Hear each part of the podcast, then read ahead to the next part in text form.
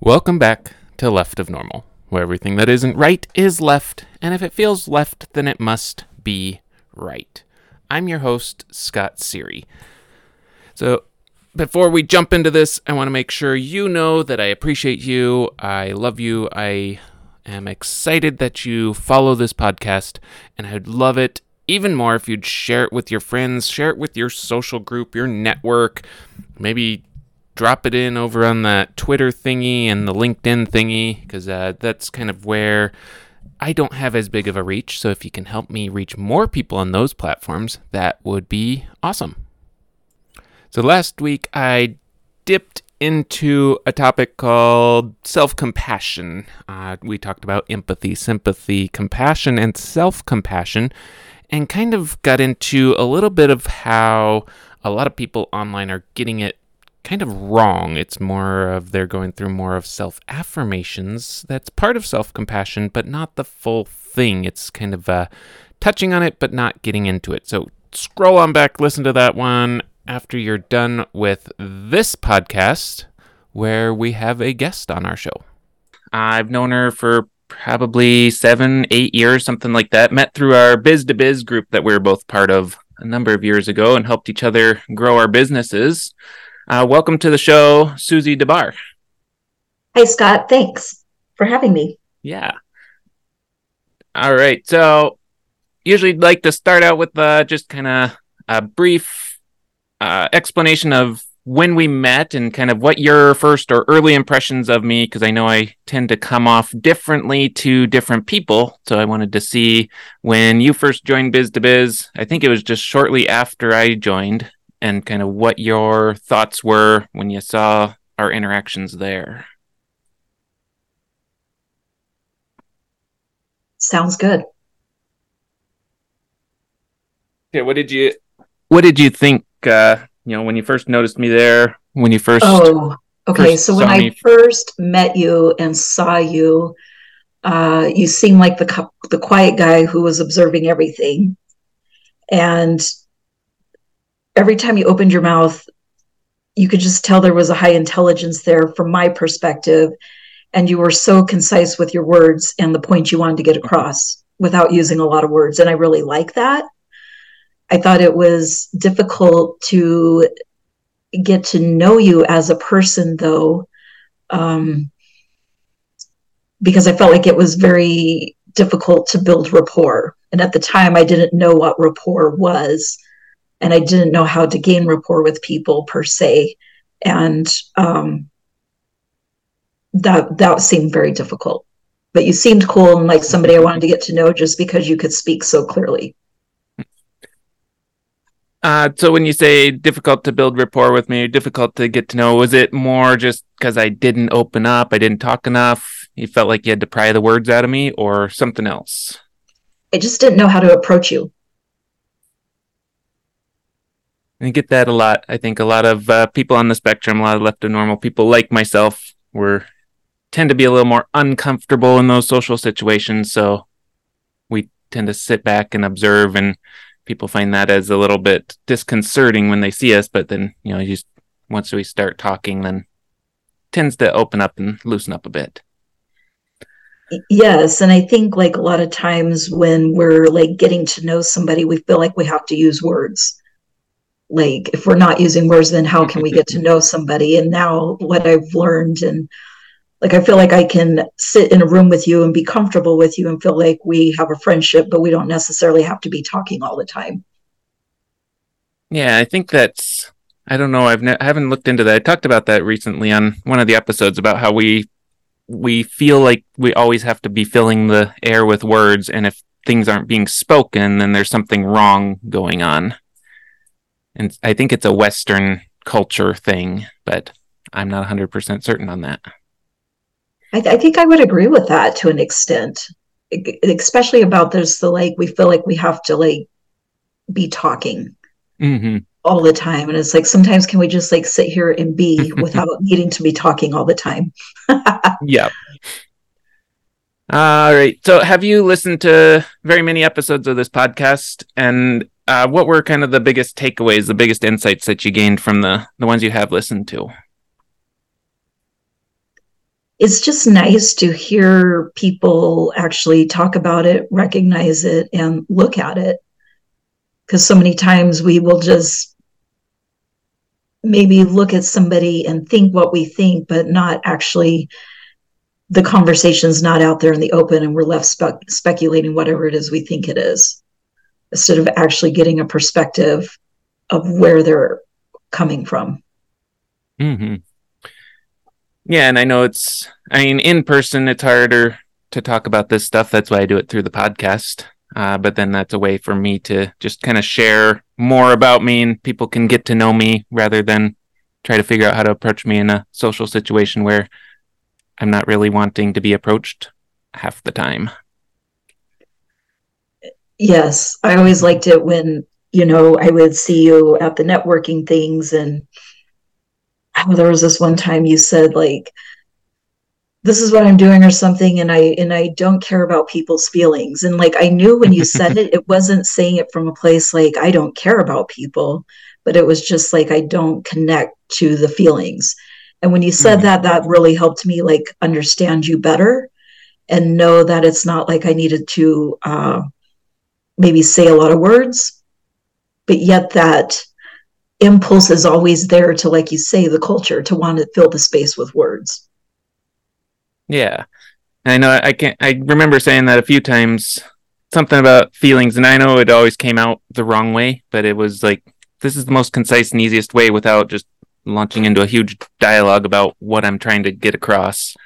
It was more of just it's not that i don't care about your feelings it's that they don't change our interaction or something like that you know Exactly. Your feelings are important, but I'm not going to change my opinion because you feel one way versus I feel one way versus you don't like me or I don't like you. It's still going to be civil towards each other. And that's what I appreciated about it because it was just concise and to the point. mm-hmm. uh, outside of this, do you know anyone else that's on the spectrum, or now that you've gained some more insights, do you recognize something that someone that you've known throughout your life or maybe used to know that now things the way they behave the way they act and talk now they kind of make sense? I actually do know somebody who's on the spectrum and um, they actually lived with me for a while. Uh, they were a younger person and that was it was definitely interesting being around them and uh, when they lived with me it was it was a good experience. Um, you know, we had boundaries and all that, and the boundaries were respected, and they did what they needed to do, and we did what we needed to do, and it was it was a good experience overall. Yeah, and just speaking with you know my wife, my son, and I, we're both on the spectrum, and just over the years, she's learned, I think, that it's a good experience to try and you know, obviously it's not available for everyone to live with somebody that's on the spectrum, but it's great way to, especially the normies out there, to test their patience because we can be very difficult and regimented, and if things don't go our way, then gets a little frustrating sometimes. But I think everyone should try to at least spend time with someone on the spectrum to test their patience and learn how to interact with people like us. I, I would agree with that. I think I also um, I met up with a friend recently that I hadn't seen since like high school, and talking with them, I was it just made me wonder if they were uh, mm-hmm. just you know, and it was like, and it was just really interesting to hang out with them and good to reconnect with them, but it was just so different than what I remembered them being like in my mind. And whether age has anything to do with that, I don't know but that was just it was really cool to meet with that person be able to have a conversation and recognize where they're at and mm-hmm. be okay like oh they're they're doing good they're fine yeah so yeah it's uh, interesting to look back and you know, once you learn more about it and then once you can kind of pick up, you know, I never recommend asking anyone if they're on the spectrum, but you can kind of pick up the clues and then adjust your behavior. Even if they're not, they still have some of the, may still have some of the traits and you can ju- adjust your interactions accordingly. So somebody like, you know, Aubrey Kincaid, who is super loud and outgoing and obnoxious. And that's one of the reasons I like him because he doesn't care what people think and he's great at meeting people and so I go up to Aubrey and when I'm at social situations, I'm like, hey, introduce me to someone because I'm not gonna I'm just gonna stand in the corner the rest of the time. But then if you see somebody like him, you know how he acts and interacts. But then you see somebody that may or may not be on the spectrum, and then you can adjust your behavior to match theirs or to make them feel more comfortable.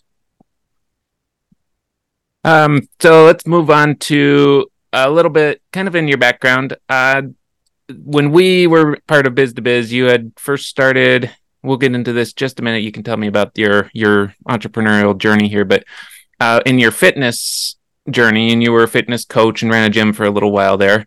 Uh, do you recognize, looking back, some clients that may have been on the spectrum? And do you think they made better or worse clients? I feel like they would be better because once they start that regimen and get in that routine, they would stick to it and not be as flaky as some other clients may end up being. I actually think I did have a client as a personal training client, and they were a little bit younger. And I agreed the focus was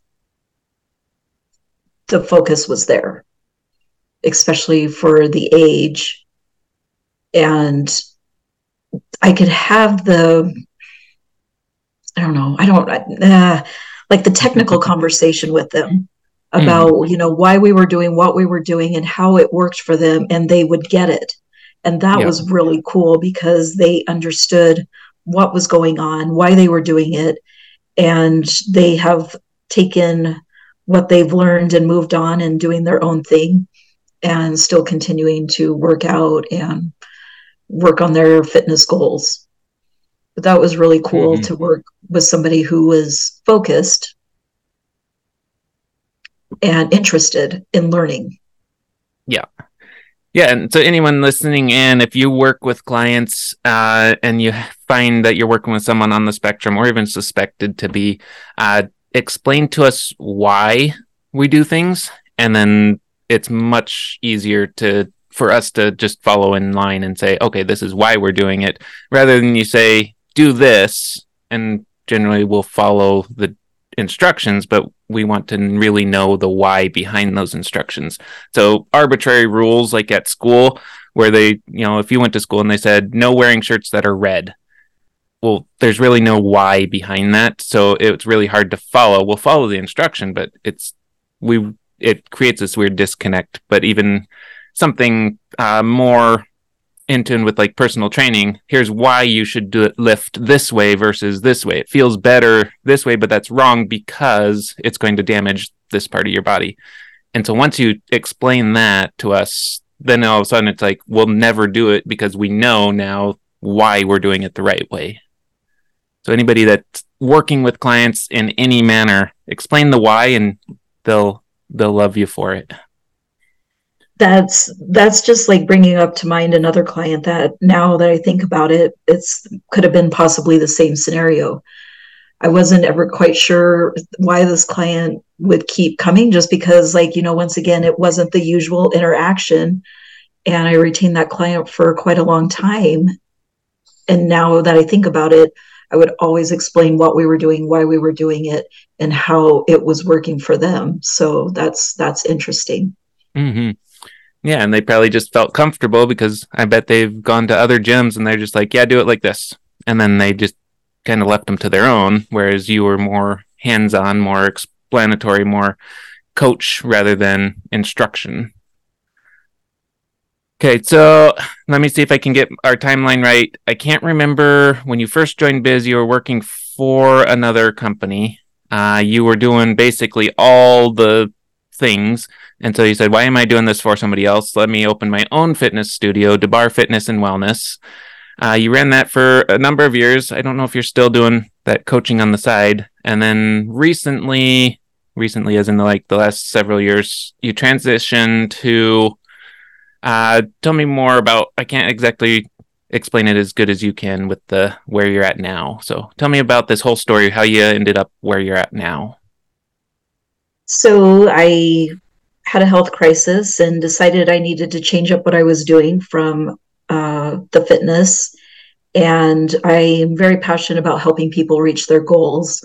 And so I decided to go down the path of coaching and found the tools of neurolinguistic programming and hypnosis got certified in those techniques. And that's what changed for me for being a coach from being a good coach to a great coach and actually helping people get to their goals along with using those techniques for myself in my health journey to help me uh, improve my health. And so now what i do is i do personal and professional growth coaching using those techniques. And i'm also a trainer so I can certify people in using neurolinguistic programming techniques and hypnosis. All right. And so a lot of people may have heard it as NLP, I think, neuro linguistic programming. Uh, there's something with tapping in there. I remember you talked about that at a 1 million cups.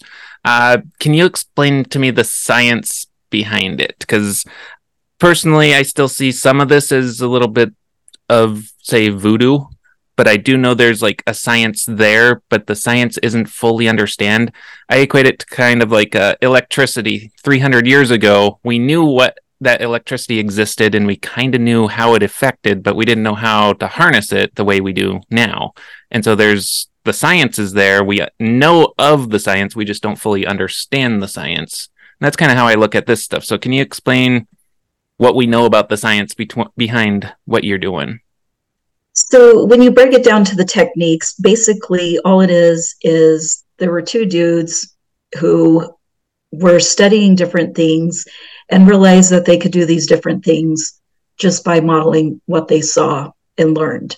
So NLP, there's nothing in NLP that is NLP. NLP comes from other places. It comes from psychology. It comes from um, when we talk about, let's say, anchoring in NLP, it comes from Pavlov, the guy with the dogs who rang the bell. Mm-hmm. We're taking different models and breaking it down into processes that are usable. So we do that with language. Uh, we use, if you've heard of Milton Erickson, who's like the godfather of hypnosis, we use a lot of his language patterns in our coaching.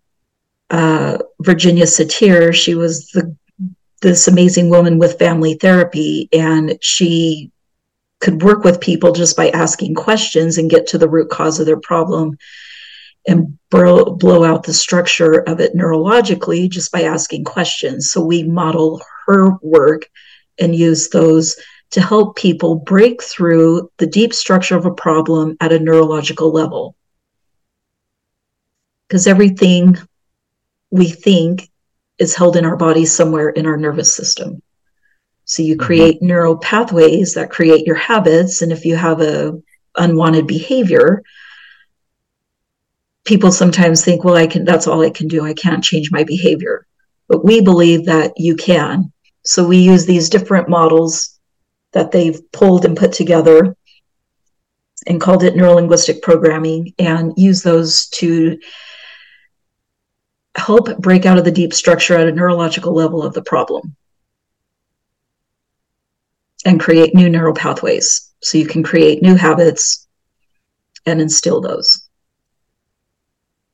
And so is, is yeah, and so a couple questions get raised there. So um see if I can so basically, you're looking at are you dealing more with like a childhood trauma that somebody doesn't talk about and they just need to break it down? They need to talk through this to try and mm. just level it. So it's in my mind, it piles up and it's not, you can't get over the pile because it's too tall. But if you break it down and turn that pile like on its side, now it's flat and you can get over that problem because, you know, physically you can step over one object, but you can't step over 20 of them. Is that kind of similar to? Is that what you're talking about? You're breaking down the problems through language and asking questions. Yes. So we're looking at how they've, like, just like you said, structured the problem through the language. So we're looking at the context of the problem. The content is not so much important, other than we just use the content to understand how they're they've placed the linguistic barrier on the problem. So it's different from therapy that we don't have you come in and uh, tell me about all the terrible things that happen have happened to you and relive it and create more you know neural pathways talking about it. We have you talk a little bit about the problem so we understand how you've structured it in your mind. And then we use the questioning to have you view it in a way you haven't thought of before so that you don't mm. necessarily need to go back in and relive live all that trauma. Mm-hmm. And you can see it from a different perspective and realize you have more choices. Yeah. Uh, can you tell me, like, give me an example of like what a client would come in with, what they're facing, and kind of how you'd work through it, and what they hope to get out of it? Where where do you want them to be when they're done? So with coaching, we always have a starting point, which is where you're at now. And with coaching, there's always an end point. And what is it that you want? And then how will you know you get it? So we identify that very clearly at the beginning of a coaching session of what the actual problem is, what the presenting problem is, and then what do they want instead? And then how will you know when you got it?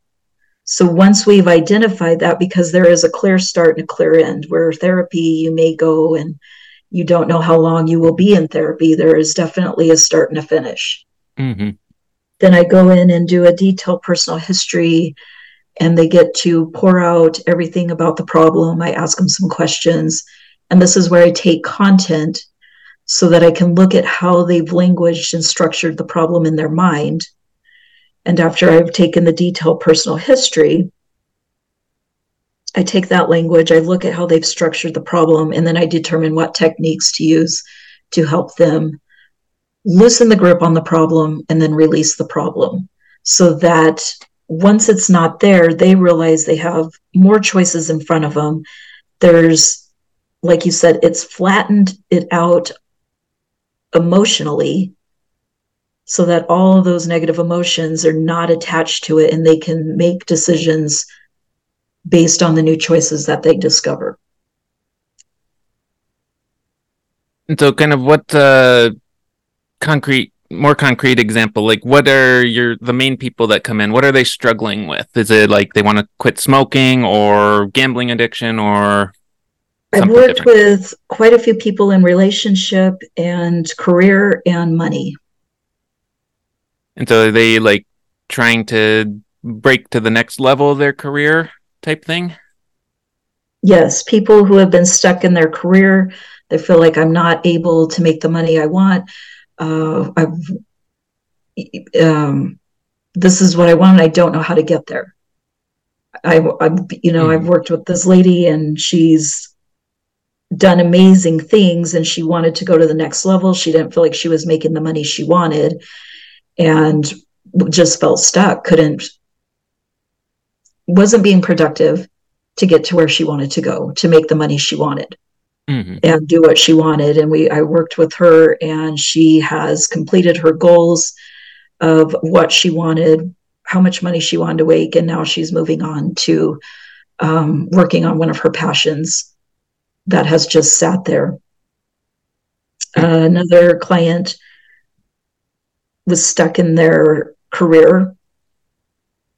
And they're now they set their goal and they are now currently reaching their goal in a matter of like four months of coaching. Mm-hmm. they've been able to make the choices and decisions they needed to uh, have the freedom to be able to make that money they want and I hate to go into like specific details of this is what they did because it's different for everyone yeah. to get to a goal. I don't want anybody to assume if I say it's this way, it's only this way that you can get to that goal.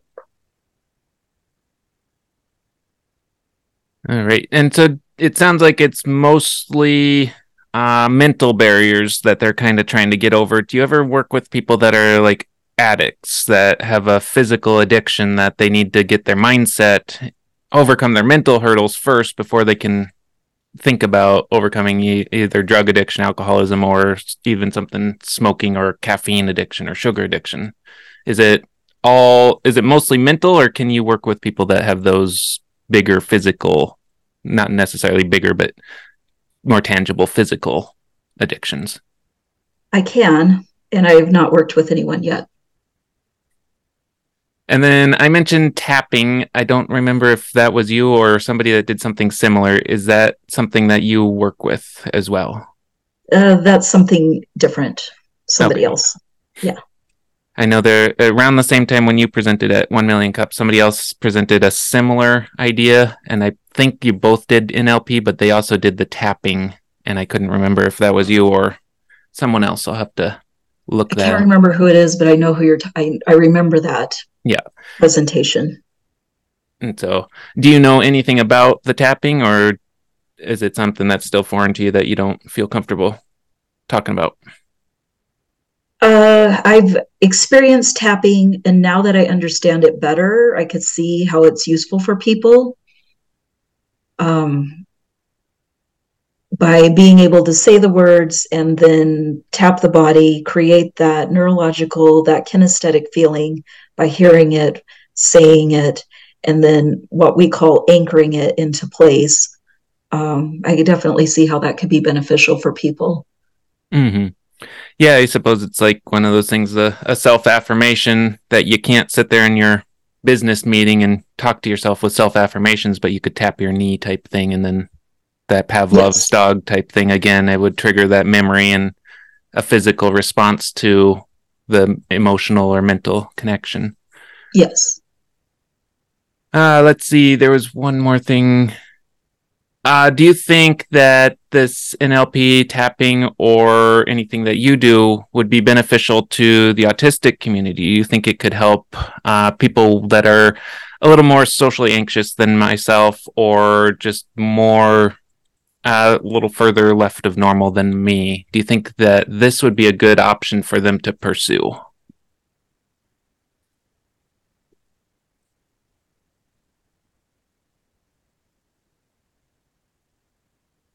That's a great question.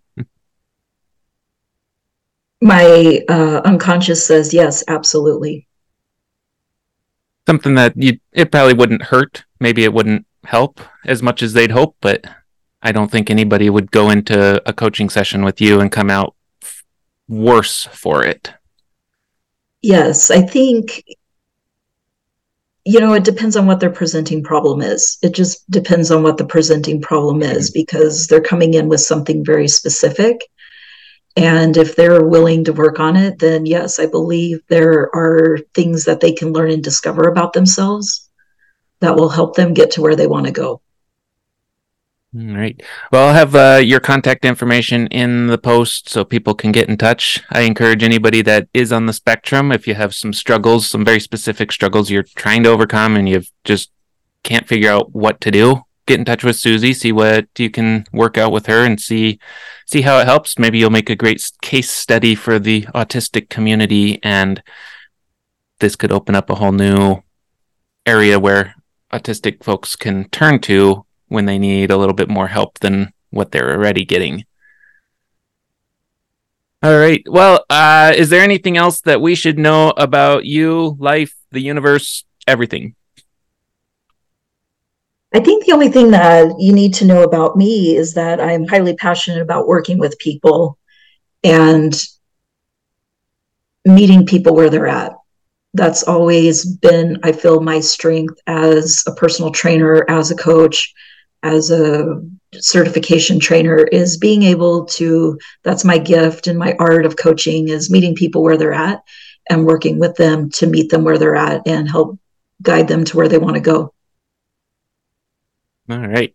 And i can give you a shout out that you know as long as i've known you i've always felt you're a very genuine person. You know there's some of those people that you meet them and you just always feel on edge but with suzie i've never felt uncomfortable. I've never felt she had any intent other than what she just expresses. There's, there's no hidden agenda there with you. So I have always appreciated that with your friendship and our connection. So shout out to you there. Thank you. All right. Well, that should wrap it up. I appreciate you coming on today. All right. Thank you for having me, Scott. For now, you've had a peek into the world where everything left is right. And if it feels right, then it must be left. Thanks for tuning in. Please don't forget to like, comment, subscribe, join the Facebook community. Feel free to ask questions, interact over there, and get to know everyone. Remember that there's a whole lot of sciency type stuff out there that we really don't fully understand yet, and over the years it's just going to get more and more clear for us. And of course, share this with your friends, whether they are left, normies, or right.